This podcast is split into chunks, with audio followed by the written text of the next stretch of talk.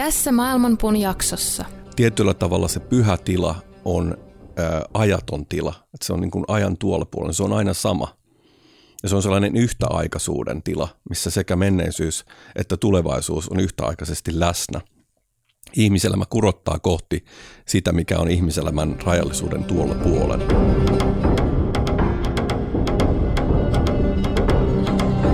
Maailmanpuun juuret ovat ylhäällä ja lehvästö alhaalla. Sen oksat levittäytyvät kaikkialle luonnonvoimien ravitessa niitä. Aistikohteet ovat sen versoja ja sen juuret levittäytyvät sitoen sielut niiden tekojen mukaisesti. Sen todellinen muoto ei ole näkyvissä tässä maailmassa, ei sen loppupää eikä alkupääkään.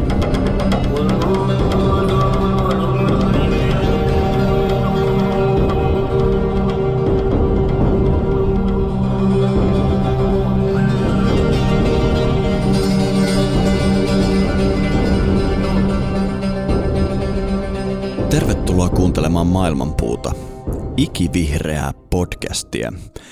Minä olen joogaopettaja Miska Käppi ja studiossa on kanssani joogatutkija Matti Rautaniemi. Mikä yhdistää vanhan Uppsalan kuningaskumpuja, muinaista saksalaista maailmanpuuperinnettä, eteläranskalaisia kataareja, Portugalissa sijaitsevaa alkemistista puutarhaa ja Ritvalan helkajuhlaa?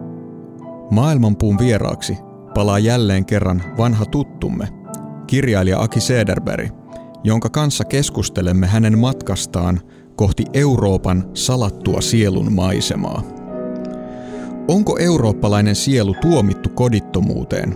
Ovatko perinteet katkenneet iltahämärän maassa ja vastaavatko vanhat jumalat, jos niitä kutsutaan?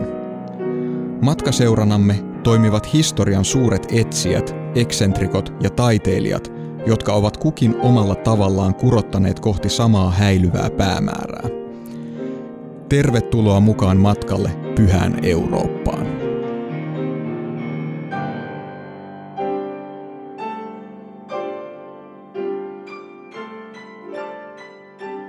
Tervetuloa maailmanpuun vieraaksi jälleen kerran, Aki.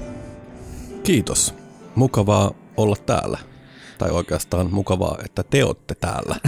Kyllä, me ollaan jälleen kerran asetuttu Akin viihtyisään työhuoneeseen Porvoossa tekemään maailmanpuun ties monetta jaksoa, jossa sinä olet mukana. Sä olet meidän eräs toistuvista vieraista ja mä oon mielessäni näkevinäni jopa jatkumoa meidän jaksojen välillä.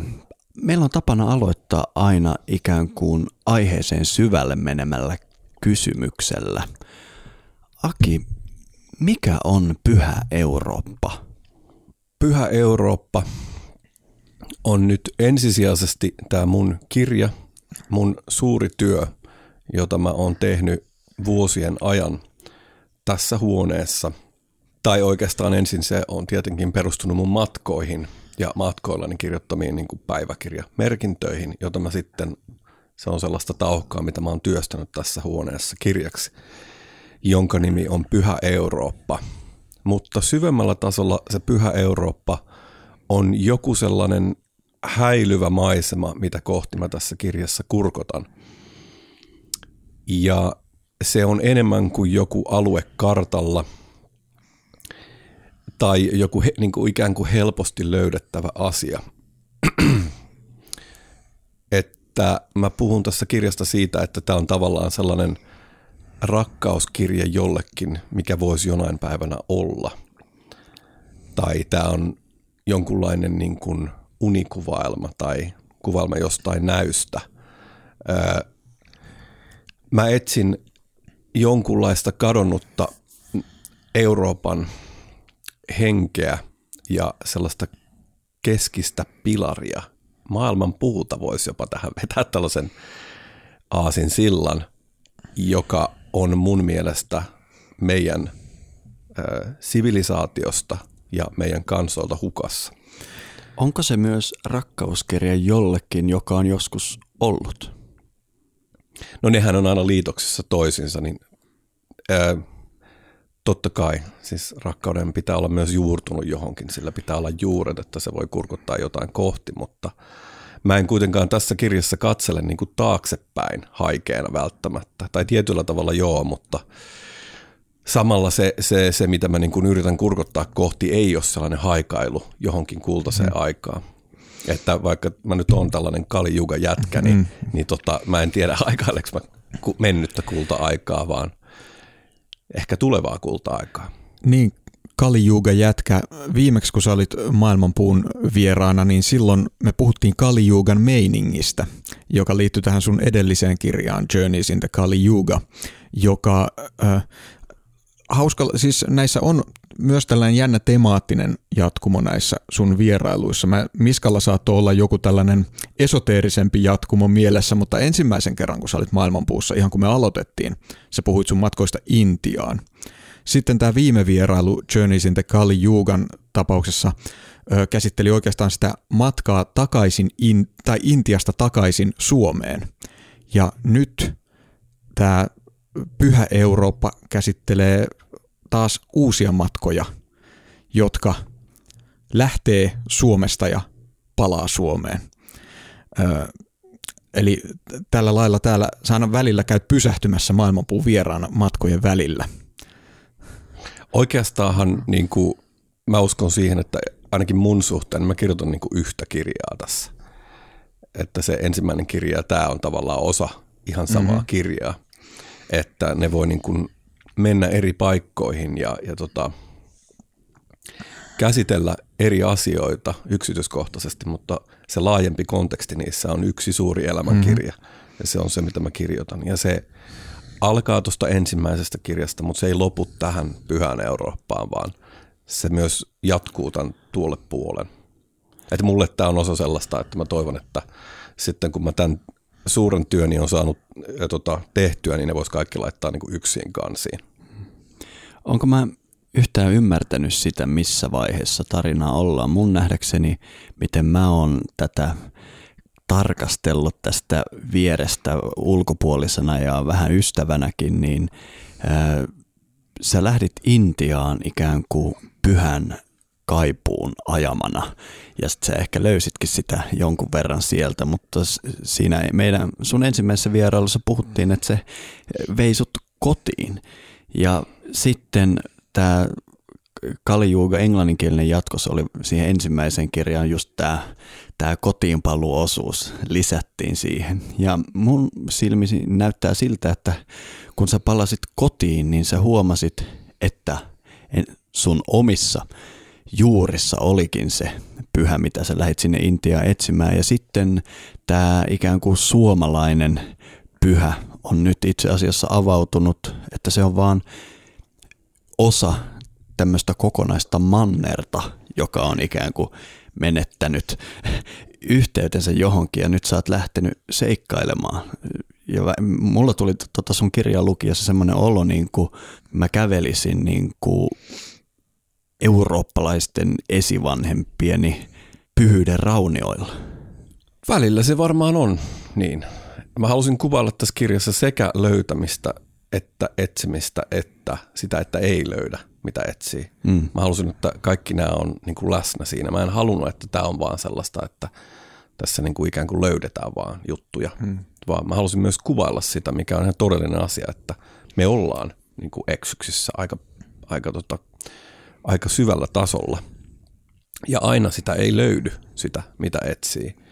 Niin tota, kyllä, kyllähän tässä on paljon sellaista niin kuin raunioilla kävelmistä, mutta myös, myös sitä, että mä mietin, että mikä, mikä on saanut ne rauniot nousemaan ja mitä me voidaan kantaa mukanamme näiden raunioiden keskellä.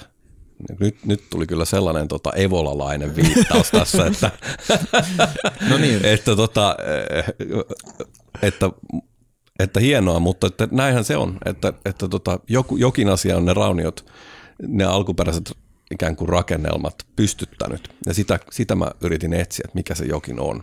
Ja, ja eikö monta kertaa ihmiskunnan historiassa ole toistunut se teema, kun on täytynyt havahtua ja katsoa raunioita ympärillä. Otetaan nyt vaikka joku renesanssi, minkä kaikki tuntee, niin niin monta kertaa me ollaan havahduttu, että me ollaan hukassa ja raunioita tonkemalla muistettu taas, mistä tässä hommassa on kyse. Kyllä, ja siis vahvat rauniothan merkki siitä, että, että jotain on tehty ikään kuin oikein. Mitä jää jäljelle siitä, mitä me rakennetaan nykypäivänä? Mm-hmm. Koska se ei ole rakennettu kestämään edes 20 vuotta. Mm. Kaikki, mitä me rakennetaan nykypäivänä, perustuu siihen, että kaikki on niin kuin vaan kulutustavaraa ja se ei ole edes rakennettu, että se kestäisi. Sen sijaan jotkut ikiaikaiset rakennelmat, niin ne, iki, ik, ne on oikeasti rakennettu, että ne olisi ikään kuin ikiaikaisia. Mm-hmm. Että niin kauan kun on elämää tai ihmisiä tai on niiden pystyttäneet kansat, niin on myös niitä rakennelmia.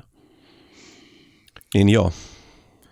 Joo, tämähän on siis semmoinen valtava elämys tämä Pyhä Eurooppa-kirja, koska siis se oli mulle, mulle henkilökohtaisesti, kun mä luin sitä, se oli monella tavalla elämys, koska mä oon käynyt monissa niistä paikoista, joiden läpi siinä kuljetaan, nähnyt monia samoja raunioita ja käynyt samoissa paikoissa, jotka eivät vielä ole raunioina.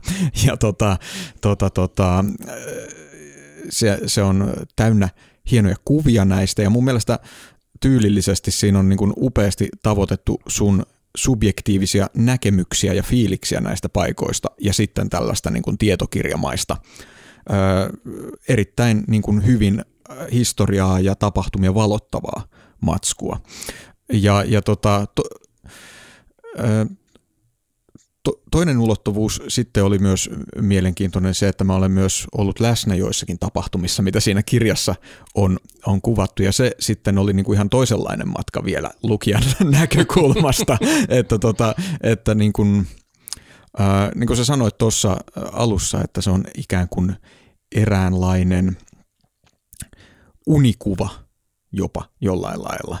Niin tämä on mun mielestä hirveän tärkeä jotenkin sen teoksen merkityksen ymmärtämisen kannalta, koska kun, kun mennään vanhoille paikoille ja äh, nähdään erilaisia hienoja monumentteja ja kivikasoja, joista mä usein tässä podcastissa puhutaan, niin, tota, niin, niin siitä helposti jotenkin tulee se niin jo Miskan mainitsema menneiseen, menneeseen haikailun ajatus.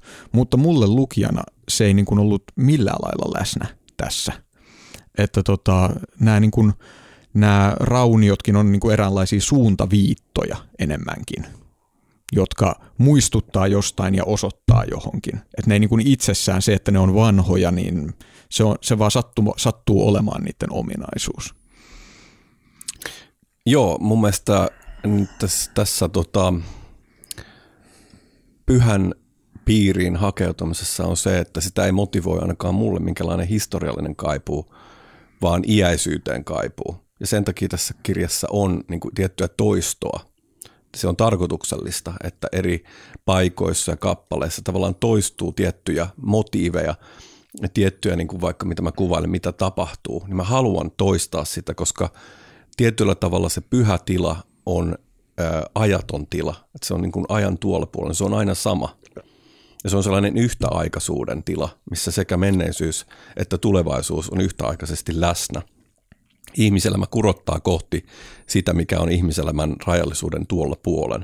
Et sen takia aina ne pyhän tilan kuvailut on tällaisia unenomaisia tai sellaisia, missä asioita tapahtuu yhtäaikaisesti ja toistuvasti, koska se on mm-hmm. tietyllä lailla se alkukoti. Ja mitä siihen liittyen, mitä sä Miska sanoit tuossa aikaisemmin, niin mä luulen, että kaikki niin kuin, se etsimisen kohde on, ihminen kaipaa aina kotia, henkistä kotia.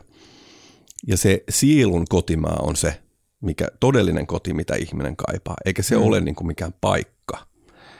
Että kun mä lähdin Intiaan, niin mä halusin löytää, mä olin jo tavallaan perehtynyt eurooppalaisiin perinteisiin ja omaan niin kuin kotoperäiseen perinteeseen, mutta mä halusin jonkun sellaisen tradition – mikä antaa sille niin kuin syvemmän juuren ja sellaisen todellisemman ulottuvuuden. Ja sitten Intian kautta, kun mä palasin ö, kotimaahani, niin silloin mä pystyin tarkastelemaan sitä, näitä niin kuin omia perinteitäni sen tradition tuoman syvän, syvemmän ulottuvuuden kautta ikään kuin. Ja silloin mä, silloin mä ymmärrän, niin kuin pääsin syvemmälle siihen. Samalla niin kuin suhtaudun kriittisemmin siihen omaan – niin kuin perinteeseeni, mutta samalla pääsin siihen niin kuin paljon syvemmälle. Ja joo, tietynlainen koti, koti on sellainen niin kuin motiivi kyllä kaikissa näissä mun kirjoituksissa, että tavallaan se, se aina niin kuin se ää, koti-ikävä ruokkii sitä sitä tota matkaa ja sitten ajoittain sitä luulee, että sitä on, on löytänyt jonkinlaisen kodin ja sitten saattaa jotain taas tapahtua, että sehän, sehän on tällaista tämä ihmiselämä.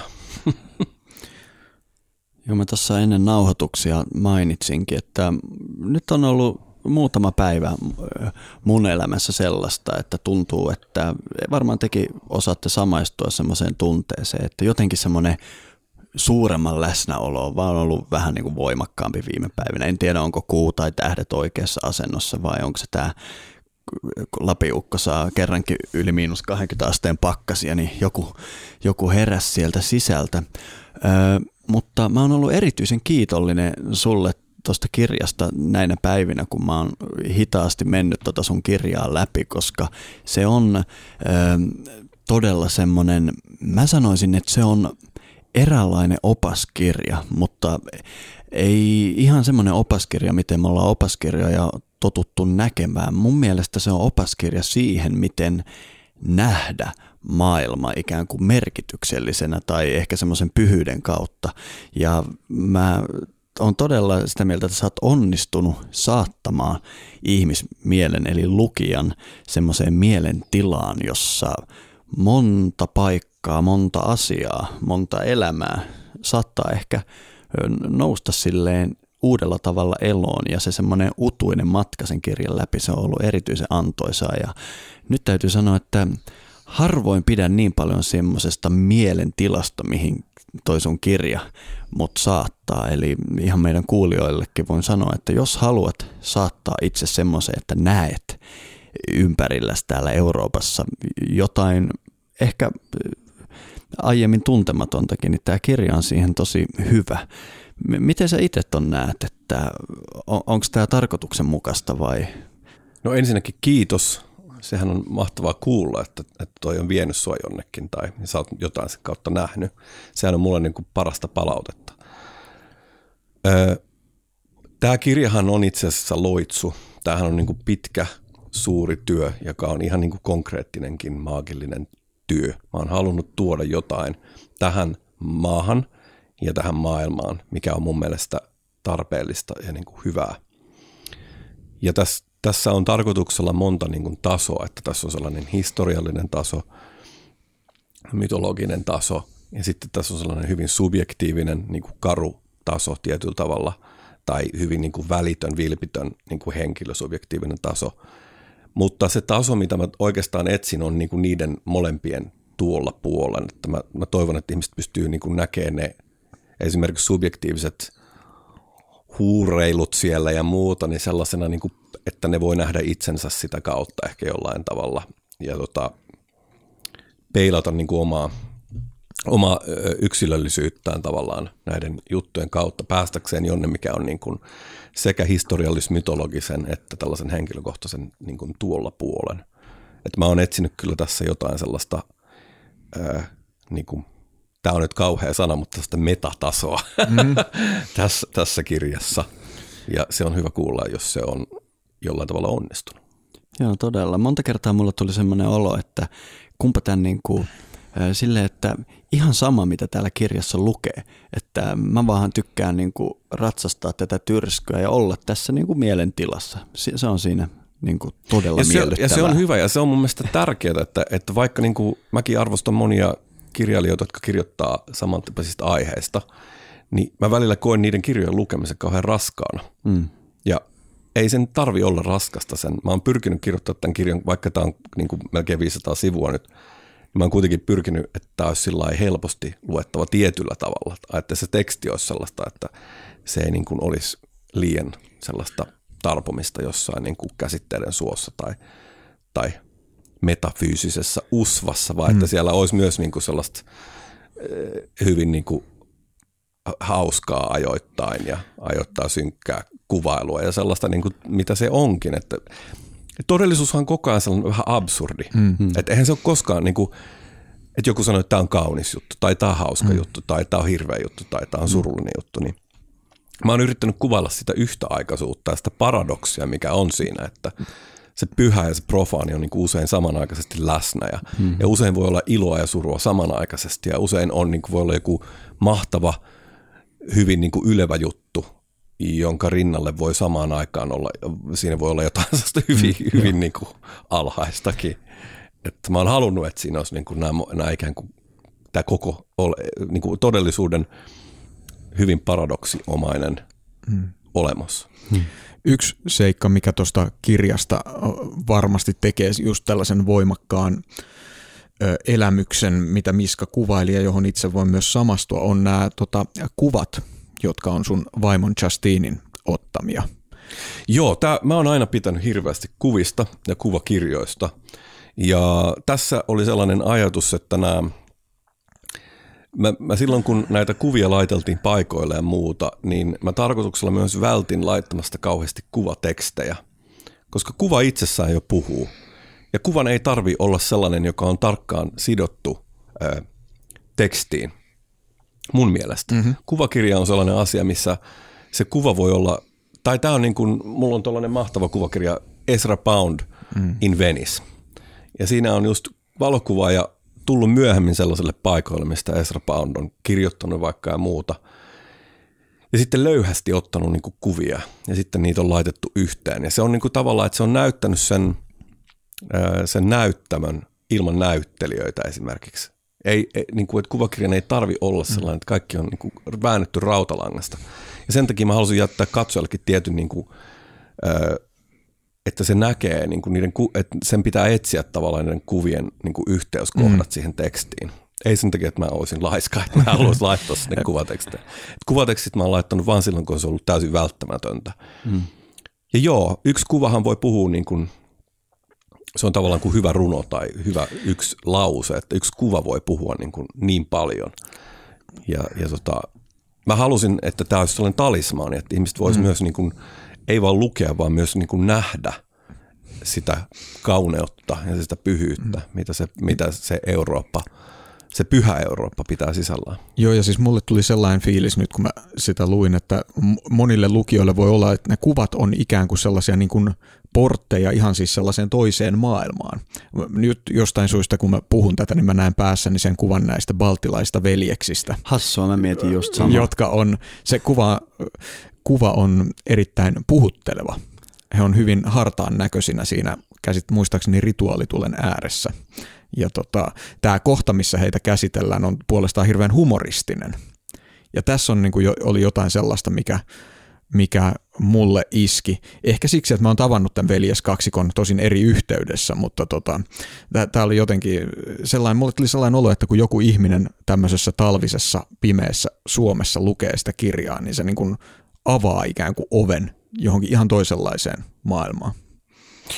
Joo, ja, ja tota, jotkut ihmiset voi myös ilmentää jotain tällaisia ää, niin kuin jumalkuvia melkein pelkällä mm. olemuksella, että nämä kaksi balt, baltialaista ää, mm. veljestä, toinen latvialainen, toinen liettualainen, nehän näyttää siis ihan sellaiselta Väinämöisiltä, ihan niin, kuin niin arkkityyppisiltä mm Mä yritin olla käyttämättä sanaa arkkityyppinen tässä, mutta se ei onnistunut. Ei sitä mutta, voi välttää. Niin, mutta ihan näyttää ihan sellaisilta, ihan niin kuin sellaisilta tota, joltain myyttisiltä olennoilta. Mm.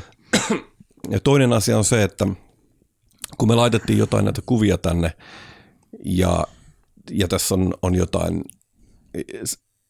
vaikka alaston kuvia tai muuta, mm. niin mä kysyin niin kuin mun vaimolta, että mikä on näiden yhteys niin kuin tähän – tarinaan. Hmm. Tai miksi nämä on tässä nämä kuvat. Niin sanoi, että ne on kauniita.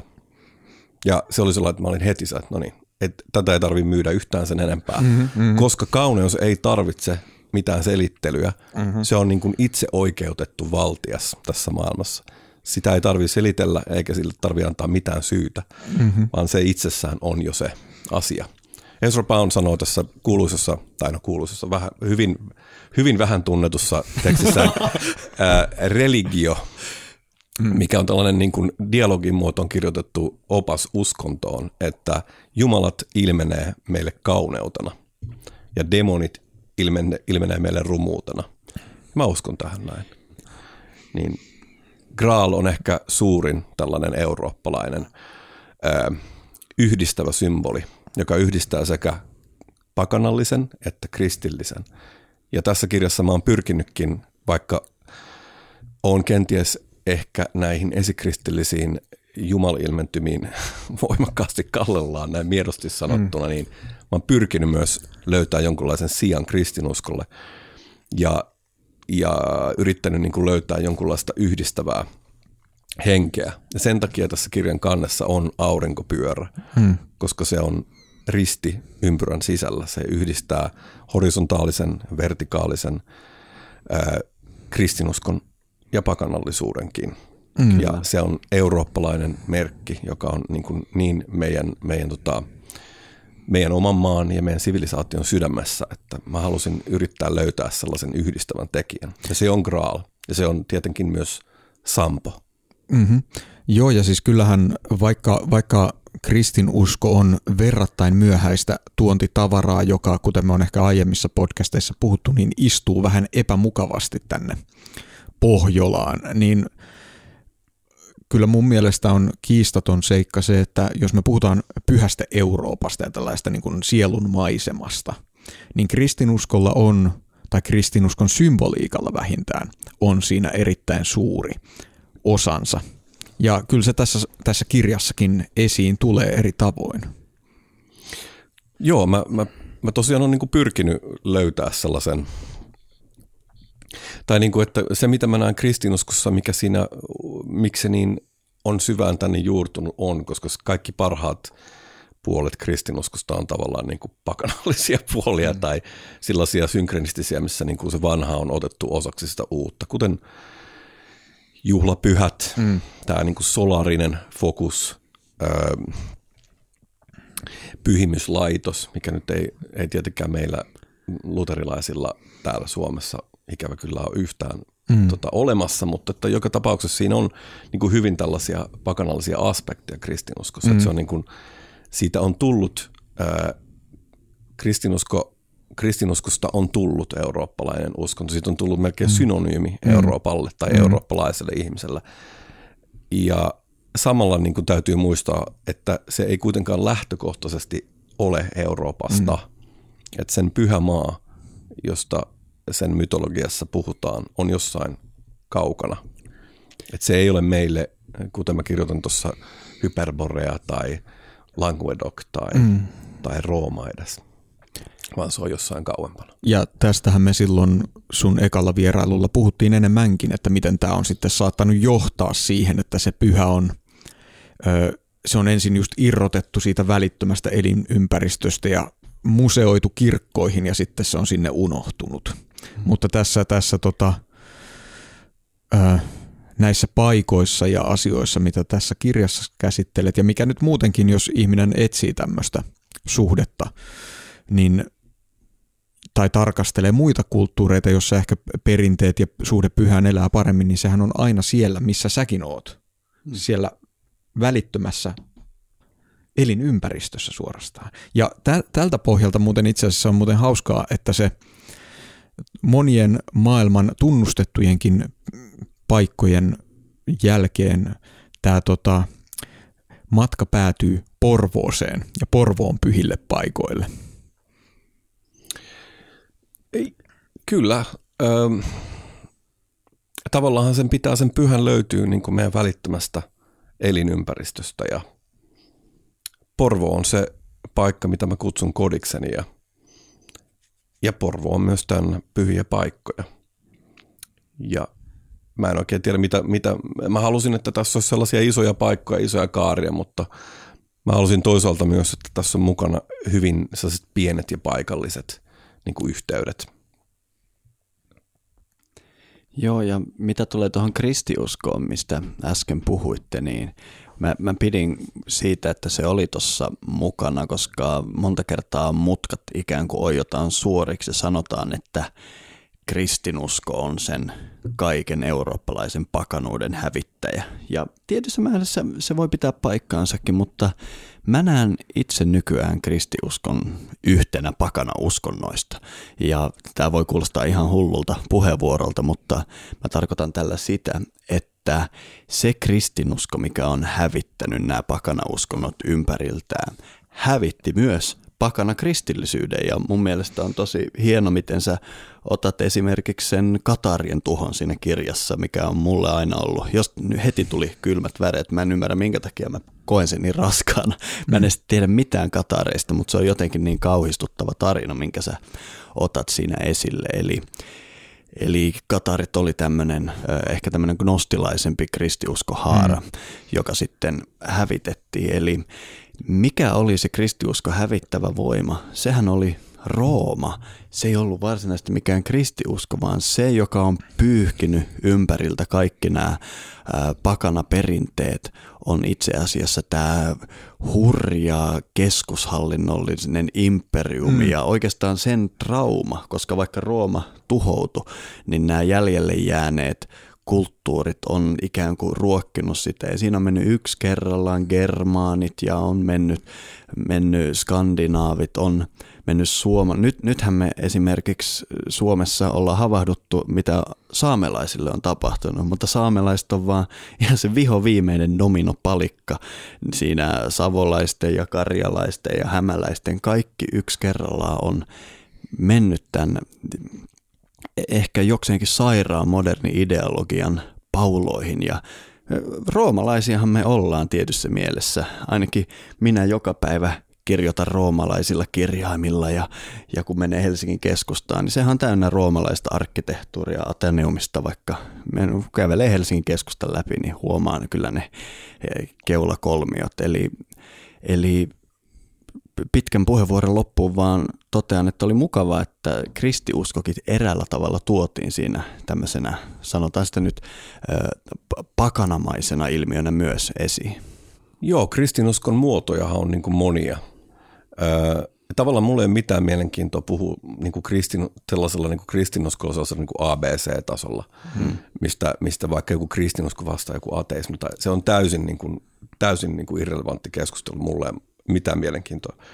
Mutta että jos haluaa nähdä vähän niin kuin nyansseja, niin kristinuskon muotoja on kauhean monia. Mikään ei ole niin kuin mustavalkoista. Kristinuskollakin on tietyllä tavalla, sillä on ollut sellaisia niin kuin vitaalisia muotoja, mitkä on tavallaan ollut positiivisia mun mielestä. Ja sitten taas toisaalta me voidaan nähdä tällä hetkellä, no sanotaan näin, että, että tästä kirjasta mä rajasin pois kokonaan sellaisen pienen – jälkipuheen, minkä mä olin kirjoittanut Roomasta. Koska mä tajusin, että tämä koko Rooma-aihe on tavallaan niin, kuin, se on niin, kuin niin iso, että mä en voi enää ottaa sitä tällaiseen 500 sivuiseen kirjaan. Niin kuin jälki, ja, ai niin, muuten Rooma. että tota, se, ei, se ei onnistu, vaan se tulee sitten ehkä seuraavaan mm. niin kuin osaan tästä. Äh, mutta Rooma on niin ollut niin dominoivassa – muodossa, että jos katsotaan Rooman historiaa itsekin, niin monet tutkijat on sitä mieltä, että Rooman tavallaan niin kuin, e, ensimmäisen Rooman tavallaan niin kuin luhistuminen alkoi kristinuskon ää, tota, valtiouskonnon hmm. niin kuin, vuoksi tai sen, sen kautta. Että sitä kautta tavallaan niin kuin pakanallinen Rooma ja se ensimmäinen tavallaan niin kuin Rooman imperiumi niin kuin luhistu hmm. oli nimenomaan se kristinuskon kääntyminen.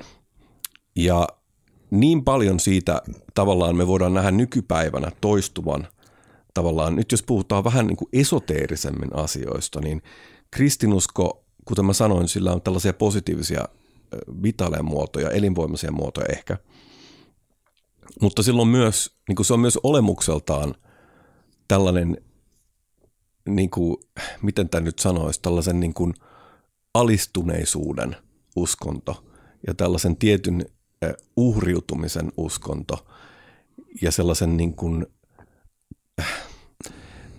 että jos me katsotaan meidän yhteiskuntaa tällä hetkellä ja sellaisia poliittisia ideologisia liikkeitä, mitä esiintyy meidän, meidän tota modernissa länsimaisessa yhteiskunnassa, ne esiintyy poliittisina ja ideologisina, mutta uskonno, niin kuin, ne on luonteeltaan täysin uskonnollisia liikkeitä mun käsittääkseni – ja ne perustuu samanlaiseen sellaiseen niin kuin alhaisen kaunaan, mihin kristinusko tavallaan tietyllä tavalla niin kuin perustuu. Että siinä on aina sellainen viha sitä kohtaa, mikä on tavallaan ylevämpää tai joka on jollain tasolla niin kuin korkeammalla kuin he itse. Ja kaikki pitäisi tasapäistää. Ja se on tosi tällainen tota, dominoiva virtaus tällä hetkellä. Meidän länsimaisessa yhteiskunnassa, joka kohtaa monia tuhoisia voimia. Ja nyt ihmiset voi ehkä rivien välistä lukea, että minkälaisesta liikkeestä mä tässä puhun. Mutta mä koen, että tämä on myös kristinuskoa. Ne liikkeet, mitkä on, mm. ne on nimenomaan sitä kristinuskoa, että ne ei ehkä itse edes tiedosta sitä, mutta ne on sellaisia. Jos, jos me osataan katsoa niin kuin kristinuskon esoteerinen sisin mm. tai sen henkinen tällainen niin kuin, äh, jotenkin voima. Tämä luo mielenkiintoisen linkin meidän taannoiseen uhriutumisen kulttuurijaksoon, jossa me Daniel Nylundin kanssa puhuttiin siitä, että äh, miten kristinuskon anti länsimaiselle kulttuurille on ollut tämä niin kuin uhrin, uhrit, uhrin, mikä se ter- termi oli, mitä Daniel käytti, uhritietoisuuden synnyttäminen. Eli että mm. tietyllä lailla myönnetään, että on ihmisiä, jotka on uhrin asemassa. Ja, ja sitten tota, se on niin kuin luonut perustan sille ajatukselle, että, että ehkä niin kuin jollain lailla näitä tahoja pitäisi huomioida kulttuurissa myös. Mutta sitten mun mielestä Daniel esitti hyvää analyysiä siitä, että miten tämä kuvio on tavallaan mennyt rikki aikojen kuluessa.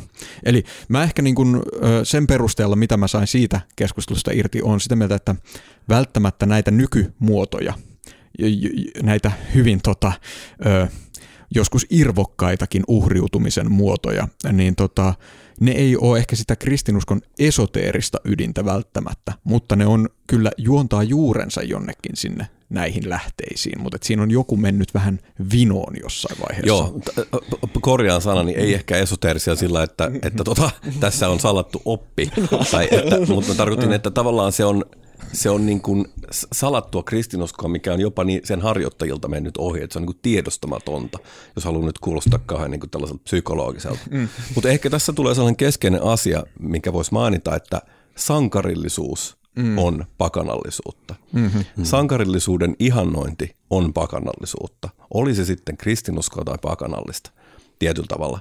Sankarillisuus on keskeinen asia. Kaikissa klassisen maailman ja muinaisen maailman ja meidän esivanhempien maailmassa urheutta ja sankarillisuutta on pidetty niin kuin jumalaisena hyvänä. Kristinuskossa ja näissä moderneissa ideologioissa asia on päinvastoin uhri laitetaan sille jalustalle, uhriutuminen on sitä, mitä niin kuin idealisoidaan, mikä on hienoa. Ja se nähdään jopa siinä, miten ihmiset suhtautuu siihen, kun mä vaikka nyt sanon tästä sankarillisuudesta näin suoraan, mm. että se on hyvä asia. Mm-hmm. Niin mä tiedän, että siellä on kuulijoita, jotka tuhaltelee, että, niin kuin, että sankar, vitsi miten pasee koko sankarillisuus, että eikö tämä tällaista niin kuin vähän machoilua jotain. Koska koko asia on niin vieras suurelle osalle ihmisiä, että ne ei voi käsittää mitään – niin suoraa ja voimakasta kuin, että joku asia, kuten sankarillisuus, on hyvä asia. On hyvä, se on, niin kuin, se on hyvä sinänsä. Ja tässä on mun mielestä sellainen keskeinen pakanallisen ja kristillisen, puhutaan sitten salatuista tai ilmeisistä muodoista, niin sen keskeinen niin kuin ero ja, ja asia. Ja mä pystyn kunnioittamaan kristinuskossa niitä sen sankarillisia aspekteja. No toi sankarillisuushan oikeastaan liittyy ihanteisiin. Se tarkoittaa sitä, että tässä näissä pakanallisissa kulttuureissa nämä sankarit on ikään kuin olla ihanteita, jonka kaltaisia me halutaan olla. Ja tämä kristillisyyden kummallinen muisto, joka mulle on vähän niin kuin tämä kristillisyyden uhritietoisuus, mutta semmoinen, että se on kana, jolta, on leikattu pää ja se vaan juoksee päämäärättömänä uusia uhreja ke- keräten, niin siinähän on lähtökohtaisesti se ongelma, että jos sulla on ihanne, niin se pelkästään tarkoittaa sitä, jos mä sanon, että ihanne on tämä, niin silloin mä toisin sanoen sanon, että se ei ole tämä. Ja se kaikki tunnistaa meidän kulttuurissa, että kuinka ongelmallista. Me ei voida nykykulttuurissa sanoa vaikkapa, että ihanne ihminen on tämmöinen, koska ne, silloin sä sanot, että ne, jotka ei ole siitä, sitä on jotenkin huonompia tai pahoja tai niin edelleen.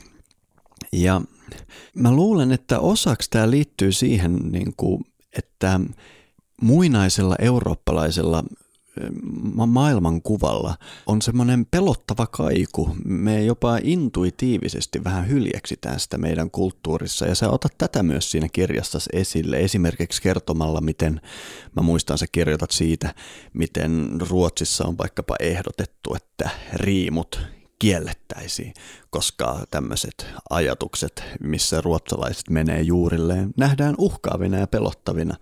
Ja ehkä sun kirjan, voisiko sanoa, raskain osio oli ehdottomasti tämä Saksa-osio, jossa sä vähän niin kuin tarkastelit saksalaisia kärsimässä heidän 1900-luvun historiansa kanssa ja sen suhteen, miten jos kaikissa Euroopan maissa meillä on tosi niin kuin, arkaiset vastenmielisyyden tunteet jopa siellä, kun me tu- katsotaan meidän esivanhempien tekemisiä ja riimuja ja muita, niin saksalaiset on aivan y- muiden ylitse. Heillä on niin suuri trauma, että kuka tietää, mitä sillä voi tehdä ja he osaa yhdistää enää oman perinteensä vaan pahuuteen, voisiko sanoa näin. Mitä tälle eurooppalaiselle ristiriitaiselle tunteelle voisi tehdä, että me ymmärrettäisiin, että me voidaan katsoa omiin juuriimme ilman, että me tunnetaan tätä pelkoa ja vastenmielisyyttä, mikä nykyään on niin yleistä? No, tämä on hirveän suuri kysymys ja sen takia mä omistin tälle, tälle aiheelle tavallaan ehkä isoimman kappaleen tässä kirjassa. Oli niin kuin Saksa ja Saksan mm. historia, koska Saksasta tavallaan niin kuin tällainen tietyn tietyn tyylinen pakanallisuus tuli pintaan öm, viime vuosisadan ensimmäisellä puoliskolla. Ja se oli tavallaan tällaisten erilaisten virtausten summa. Joskin mä muistutan aina niin kuin kuulijoita ja ehkä myös lukijoita siitä, että kyseessä ei ollut kuitenkaan ehkä niin kuin pakanallisuus tai pakanallisuutta sinänsä, mm. vaan se oli kansallissosialismia – joka on materialistinen ideologia, joka oli sitten höystettynä ikään kuin tällaisella pakanallisella kuvastolla. Ja ehkä Kans... yksittäisinä henkilöinä, jotka Joo, oli Hitlerhän oli sitä mieltä, että kaikki saviastiat ja votonit voi ihan niin kuin heittämällä jättää sinne. Että mm. ei, ei, niitä ei pidä lähteä kaivamaan, koska sieltä voi paljastua sellaista, sellaisia mm. asioita mm. Eh, saksalaisista, mitä ei haluta tietää. että se, se, hänhän ei ollut niin kuin täällä, tässä junassa. Mm. Että mm, tota, mm. Mutta sitten siellä oli muita, kuten Himmler ja muu, joilla kyllä oli tällaisia niin kuin hyvin voimakkaita esoteerisia intressejä ihan oikeastikin. Ja, ja tota, mutta se ei tee kuitenkaan niin kuin, ö, siitä edelleenkään niin kuin pakanallisuutta, vaan se oli tällainen ideologia, se oli materialistinen ideologia, joka sinänsä niin kuin jo kaikessa niin kuin tällaisessa biologisentrisyydessään on niin, mm. ja, ja tota, materialismissaan on aika niin kuin vastakkainen tai on aika ristiriidassa niin kuin pakanallisuuden kanssa mm. mun mielestä. Ja on kauhean tärkeää, että ihmiset voi tutkia ja löytää hyviä asioita ähm, samasta perinnöstä kuin mistä kansallissosialistit niin kuin kaivoi ei se tee sitä, että sitä kaivoa on joku tutkinut, niin ei se niin kuin sitä kaivoa saastuta. Se kaivo on yhä olemassa. Sieltä tulee sieltä maan uumenista sitä vettä ja sitä voi edelleen ottaa sieltä. Ja sitä pitää pystyä lähestymään. Ja muutenkaan historia ei ole mikään tällainen hyvän ja pahan niin kuin ihmeellinen niin kuin kahtia jakautunut juttu, kuten meillä on viimeisen 50 vuoden aikana Hollywood-elokuvien kautta kerrottu, että maailma on hyvää vastaan pahaa. Näinhän se ei ole. Että mä yritän kuvailla sitä tässä, että siellä on näitä äm, tuhovia luovia voimia niin kuin sekasin. Ja maailman historia on muutenkin sellainen niin kuin kaauksen myllerys, että, että siitä on aika vaikea niin kuin vetää sellaisia moraali, moraalisia niin kuin rajapintoja, vaan meidän pitää pystyä niin kuin uskaltaa tutkia niitä asioita ja katsoa, että mikä oli hyvää näissä asioissa, mitä me voidaan niin kuin oppia näistä asioista sen sijaan, että me käännettäisiin täysin selkämme kaikelle perinteelle, ja kaik, no, nyt mä en puhu ehkä meistä, mutta ehkä saksalaisista, mm. ja heidän kauttaan myös niin kuin eurooppalaisille ja länsimaisille, että meidän pitää pystyä niin kuin hyväksymään se, mitä siellä on, ja ottamaan sieltä kaikki, mikä on meitä ja mikä on tärkeää. Me ei voida katkaista meidän juuria niin paljon kuin me haluttaisiin ja niin paljon kuin jot, jotkut tahot ehkä kenties haluaisivat, että me katkaistaisiin kaikki meidän juuret, meiltä tulisi, meitä tulisi hyviä globaaleja yksilöitä, maailman kansalaisia ja veljiä ja kaikkea. Niin ehkä kuitenkin tota, meidän pitää hyväksyä se meidän koko puu, myös ne juuret. Joo, ja se, että joku on ottanut siitä kaivosta ämpärin vettä ja myrkyttänyt sen, ei, ei tarkoita sitä, että me muut ei voitaisiin ottaa siitä sitä vettä ja tehdä sille jotain ihan muuta. Niin, koska vaan se ämpäri on myrkytetty. Siis mun mielestä just tässä Saksa-kappaleessa sä tosi esimerkillisesti tasapainoilet sillä lailla, että sä niin kuin puolueettomasti katsot sitä, että, että tota, mitä sieltä löytyy ja tuot esiin esimerkiksi sitä, että kun kansallissosialistit tutki muinaista historiansa, niin he etsi tietynlaisia tuloksia. Eli siis se oli hyvin tarkoitushakusta tulkintaa. Ja että siellä oli seassa hyvin tällaisia huruukko kategorian tyyppejä, jotka suorastaan keksi asioita. Mutta sitten toisaalta, että sieltä löytyy myös ihan oikeasti tärkeitä ja kiinnostavia teemoja. Ja tämä tällainen niin kuin analyyttisyys näiden asioiden suhteenhan on suorastaan ö, sukupuuttoon kuollut lähestymistapa maailmaan. Se on kova riski nykyään, koska nyansseja ei ole. Ja, ja siis se on valtavan tärkeää, ja että, että pystytään katsomaan asioita sillä lailla sekä että näkökulmasta.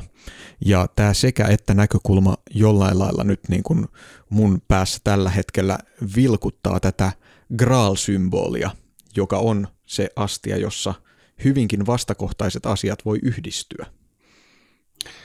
Kyllä, ja, ja toinen, mitä mä voin taas viitata samalla lailla, kuten sä mainitsit, on se, että tuossa kirjan ää, tota, suojapapereissa on tämän Saksan kappaleen keskeinen motiivi, eli tällainen queste, tällainen maailmanpuupilari, mikä löytyy sellaisesta pienestä Questenbergin kylästä. Ja tämä on tavallaan niin keskeinen juuri tässä sen kristinuskoa ja pakanallisuutta yhdistelevässä symboliikassaan, kuin myös sitten tällä niin kuin motiivina tällaisesta maailmanpuusta tai maailman vuoresta, joka on maailman keskuksessa, joka on nykyihmiseltä kadoksissa. Ja ja niin kuin myös sillä, että, että se on Saksassa, että se on niin kuin Euroopan sydämessä.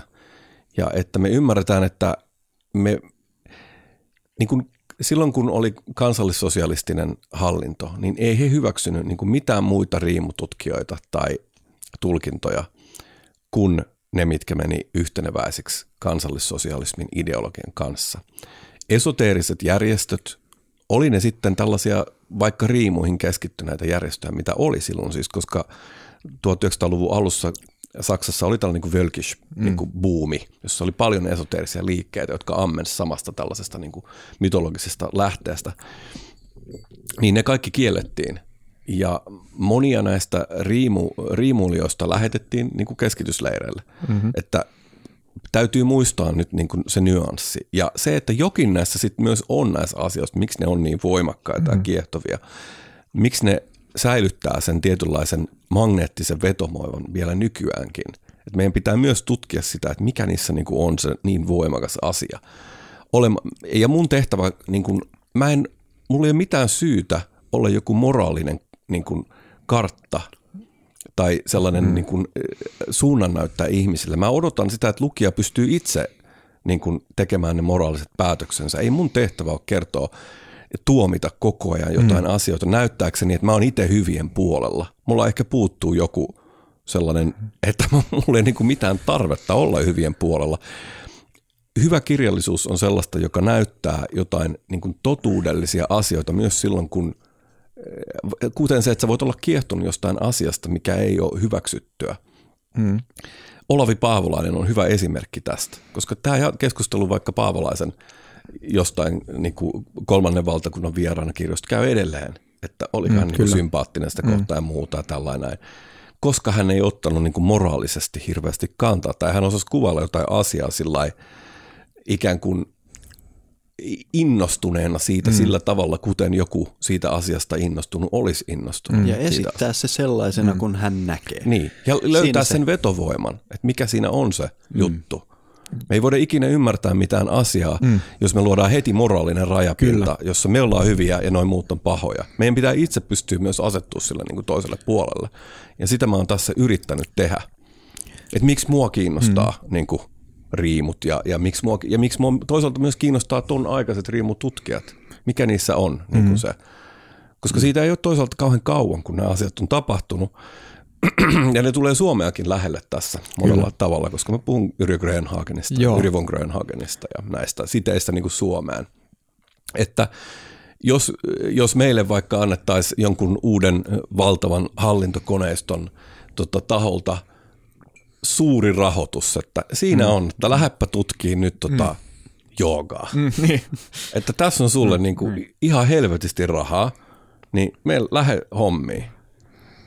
Ja sitten myöhemmin paljastuisikin, että tämä hallinto onkin vastannut jostain asioista, mitkä ei ollut mm. niin hyviä. Niin mitä mm. sitten? Niinpä. Se on, ja sitten jos vielä tollainen iso maailmansota tai kaksi siinä välissä, mm. niin okei, okay, rupeepa siinä sitten tuomitsemaan, että, että tota, näin. Tää, mä tiedän, että on tietenkin, että on jopa, jopa se, että me puhutaan tästä, on tietenkin vaikea asia ja jollekin niin kuin vaikea Ei, niellä, mutta näistä on, niin kuin pitää pystyä tämä, puhumaan. Tämä on hirvittävän tärkeä asia ja mä itse aina lakkaamatta aina tilaisuuden tullen juuri sanon sitä, että meillä ei oikeastaan ole mitään oikeutta, eikä oikeastaan, jos me ollaan rehellisiä, mahdollisuutta tuomita ihmisiä, jotka on elänyt ennen meitä. He on aina olleet omassa tilanteessa ja tehneet valintansa motiiveista, jotka on meille tuntemattomia. Mutta tämä on tosi tärkeää, tämä teema, mistä me nyt puhutaan myös muuten, koska tota, nykyään tällä hetkellä, kun me eletään ja käydään tätä keskustelua, tuntuu olevan, että se vallitseva ajatus on se, että, että tota, mikä tahansa asia on kyseessä, on kyse sitten historia tai taide tai viihde tai jooga, niin se täytyy jollain lailla puhdistaa kaikesta, mikä ei sovi tiettyyn ideologiseen malliin, että se saa edustaa vain jotain hyvää – ja tämä on mun mielestä ihan hirvittävän tuhoisa tapa lähestyä mitä tahansa asiaa, eikä eroa millään lailla mun nähdäkseni tästä niin kuin vaikka kansallissosialistien valikoivasta ja mielikuvituksellisesta historian tulkinnasta. Halutaan löytää sitä, mikä tukee sitä omaa, mm. omaa näkemystä. Ja mun mielestä nimenomaan tällainen, että me voidaan sanoa, että, että täältä tota, muinaisuudesta löytyy näitä hyviä juttuja, sieltä löytyy näitä huonoja juttuja, mutta ne on osa tätä samaa kokonaisuutta. Siis tämä on se tärkeä juttu.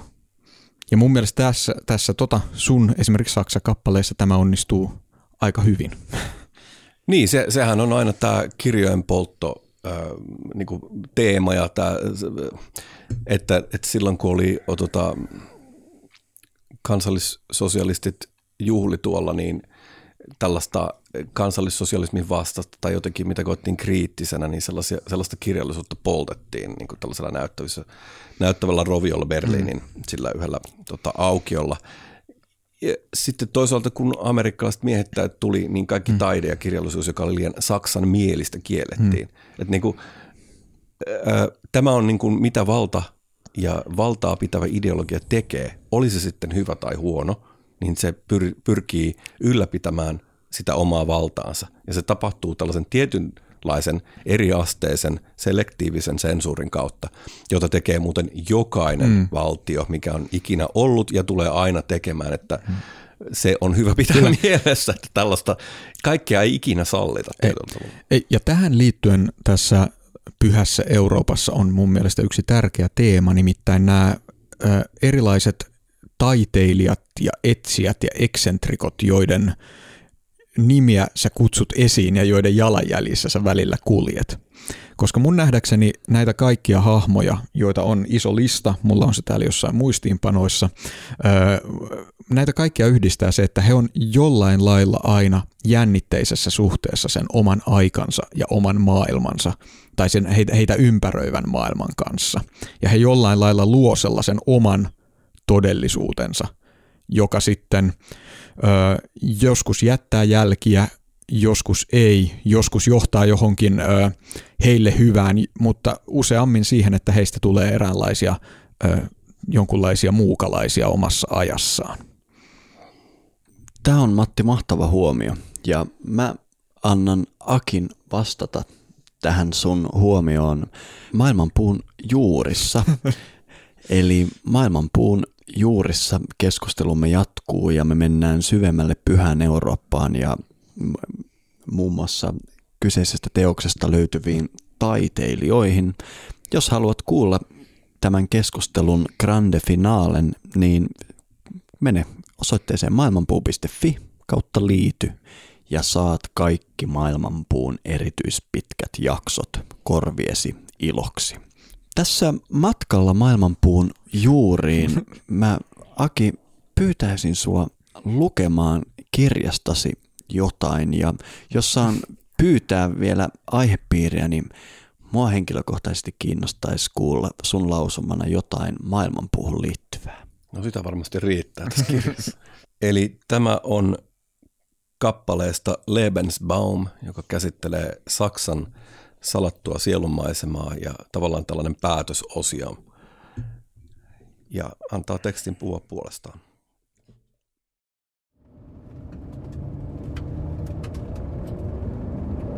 Ajamme maaseudun läpi sateessa. Ehkä se salattu sielunmaisema, jota olen etsinyt, on tämä tunne, joka täyttää minut, kun katselen sumuista horisonttia. Ehkä juuri tämä on Heimat, mystinen kotimaa, johon kaikki kaipaavat. Se on jokin, joka hämöttää aina horisontissa ja kutsuu kulkia luokseen. Maisema aukeaa sumuisten peltojen ja laaksojen yli. Välillä ohitamme jonkin uneliaan kylänpahasen. Yhtäkkiä ajaessamme jotain autiota kylän raittia, silmäni kiinnittyvät yhdellä pihalla seisovaan tuttuun muotoon. Puinen Irminsuulin pilari. Pysäytämme autokolonnamme tien varteen ja lähden kävelemään pilaria kohti. Koira haukkuu, taivalta sataa vettä.